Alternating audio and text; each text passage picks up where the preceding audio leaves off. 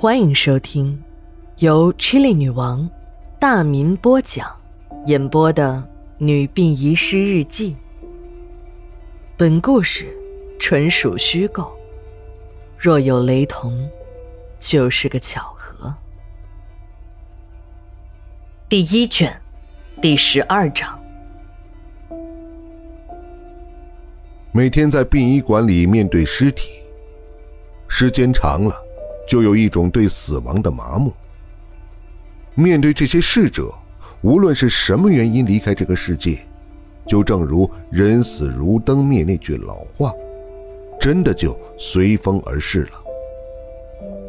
这些站在天堂大门口最后送你一程的殡仪工们，每天都在恭送着生命的谢幕。生命的降临是美丽的。生命的离开也应该像一朵凋谢的花朵，顺其自然。然而，有些时候并非如此。那种离开，让这些守卫在天堂门口的殡仪工们也无法淡然地送他们上路。十月二十一日，日记全文如下：这天早上。我还没有出家门呢，就接到了史馆长的电话，让我到一个现场去运尸体。当我到现场的时候，我才知道，这是一起交通意外，一辆大货车和一辆满载了小学生的校车。说是校车，其实就是报废的中巴车，黑车，连个牌子也没有。这俩车相撞了，现场十分的惨烈，有二十几个孩子受了重伤，十几个当场死亡。警察、医院、殡仪馆三家的分工很明确，警察呢负责拉警戒线，医院看到活的就拉走，死亡的就在身上别一个小纸牌儿。就是死亡证明，只不过没有确认尸体的名字。我们的任务就是把这些个带着小纸牌的一具具尸体都抬上运尸车，拉回殡仪馆后，让家属们认尸。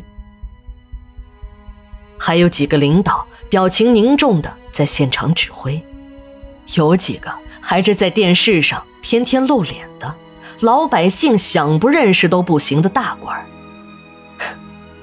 天天在电视上喊一切为了孩子，一切为了教育，学生就坐这种报废车上学。看着路边停着那一辆辆锃亮的乌龟壳，哪一辆都能值几台校车的钱。电视台的那帮草包呢，更是离谱，一起把镜头都对准了现场指挥的官员。我一直在想，你怎么就不宣传一下领导的高档乌龟壳和那黑校车的区别呢？为什么不关注一下死难的孩子们呢？难道你们手里的那个家伙就会拍一些捧臭屁的垃圾吗？气氛归气氛，工作还是要做的。最后清点了一下遗体，我们殡仪馆一共收了十五具。听说还有几个生命垂危的孩子。回到馆里，我们开始清洗孩子们的遗体。真的，我们每一个人都很小心的处理遗体的伤口，生怕弄疼了孩子们。家长们就在停尸房的外面等候，看着停尸房里一排稚嫩的小脸儿。脖子上还扎着红领巾，我就想大哭一场。同事们也都是一边抹着眼泪，一边给孩子们清理着遗容。如果你不是对校车有一百个放心，你就自己送孩子上学吧，哪怕是坐公交车去都行了。自己送孩子去，心里会更有底。也许有的人很忙。想想吧，自己忙什么呢？不就是在忙孩子吗？自己的孩子自己不负责，还要求别人负责吗？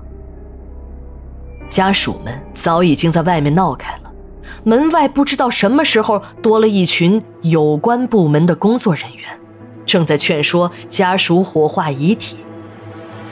不一会儿，大部分家属都上了一辆大巴车，一会儿后就下来了。上下之间不到十分钟，态度一百八十度大转弯。从之前坚决不同意火化遗体，到同意马上火化遗体，就这样，刚刚清理好的遗体就被推进了火化室。有的家属还没有来得及仔细看看自己那可怜的孩子，也许是塞进口袋里的钞票太多了，压塌了孩子们父母的亲情。同时，也压碎了有些人那本已经很脆弱的良心。当天下午，有关部门的工作又取得了新的进展，剩下的三家中有两家家属也同意火化孩子的遗体。我分明看到，孩子的家长已经没有那么伤心了。也许这个世界上真有能抚平心灵的神药。这都什么东西？这都什么家长？面对自己孩子的死亡，你们的表现也配为人父母吗？快下班的时候，我还看见那个死心眼儿的家属还在殡仪馆的门口徘徊，因为不同意火化就不准看遗体，这是有关部门的死命令。我和刘姐趁有关部门的工作人员出去吃饭的时候。偷偷的把那两个死心眼父母带进了停尸间内。从停尸间出来时，我远远的看见了史馆长和那两名有关部门的工作人员正在向我们看来。到现在我才知道，那两个人是故意离开的，就是想给孩子家属创造一个看孩子的机会。我终于又看到了人的善良、人性的一面，也许他们也是上知下派、身不由己吧。我们忙活了一天，总算火化完了所有的遗体。我拖着疲惫的身体刚回到家，就看见新闻正在播放着今天的事故。在本市领导的正确带领下，及时的展开救治。十名伤员，除一人不治身亡外，都已经脱离了生命危险。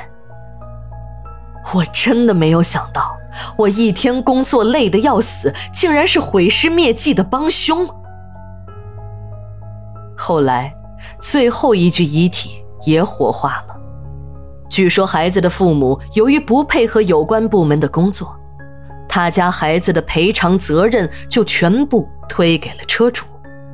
而车主呢，也已经死亡了，车子连保险都没有，这个家属一分钱的赔偿也没有拿到。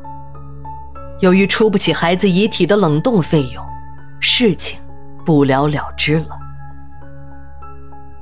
这件事情很快就过去了，一切都好像从来没有发生过。直到那天，史馆长给我们开会。说今天有两个不一样的遗体要送过来，我们单位要选业务骨干来做这个业务。我由于文化水平高，上过大学，自然名列其中。由我、秦姨、刘姐、老王组成的特别殡仪小组成立了。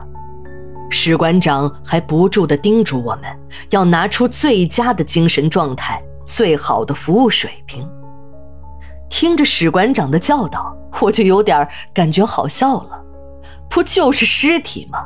你就算生前再有地位，死后不也一样吗？也许是史馆长人在官场，身不由己吧。当遗体送来时，我发现是一家三口人，父母都是五十左右，孩子是不到二十岁的一个小姑娘。是在高速公路上出的事故，当场死亡。小姑娘的父母都是客居我们这个小城的官场精英，我们这个特别殡仪组便开始为这几个遗体服务了。也许是死者的面部有些变形，我一时竟然没有认出来。想了好一会儿，才想起来，在上次校车车祸现场，我见到过他。想起来了，就是那个天天喊口号、不办实事，还会毁尸灭迹的有关领导。我真有一种天理循环的快乐感觉，这是我第一次带有偏见的清理遗体。其实过程和普通人没有什么两样，只是他们身上的肉特别的多，活的时候很软，到了死后就僵硬了，穿衣服都有点难度。还有就是这几个人不知道吃了什么，排空后的大便差点没把我们臭死，哼，看来是没吃人饭的，还真是跟老百姓不一样，用了很多水才冲干净。再有就是，刘姐发现一个秘密，其实啊也算不上什么秘密。如果这是一具普通的遗体，我们也不能用如此不严肃的态度。这个秘密就是。那位男性大官的遗体在我们清理时硬了起来，还出来了点白色的东西。其实啊，这是个正常的生理反应。男人死后，哪怕你生前就是阳痿，也会有这么一次。头一次听说吧？别到处乱说，很少有人知道这个的，绝对的行业机密。其实。女人也有，怕羞就先不说了。我们这个特别殡仪小组一成立就业务不断，服务了那次校车事故中出现的多个有关人士，反正都是大官儿。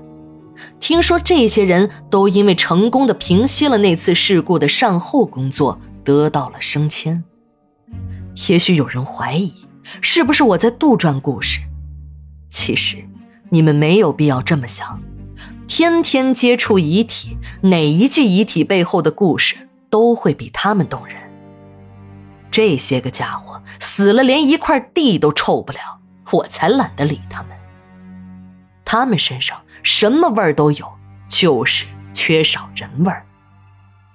一个没有人味儿的人当了故事的主人公，你说这故事还有人听吗？大家经常说，我们殡仪工人是站在天堂的门口，还好不是站在地狱门口。如果是，我就先一脚把这几个东西给踢下去。还想上天堂去祸害好人，门儿都没有。也许真的是有因果报应吧，要不怎么会都可着他们死呢？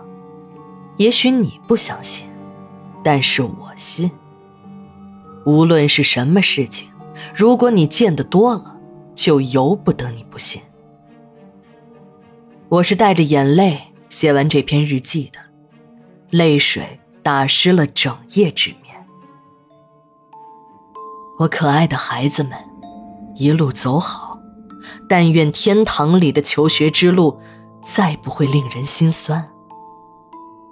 这天夜里。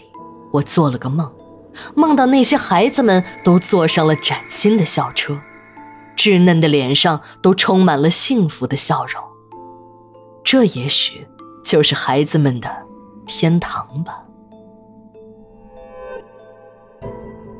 十月二十二日，日记连载，明天继续。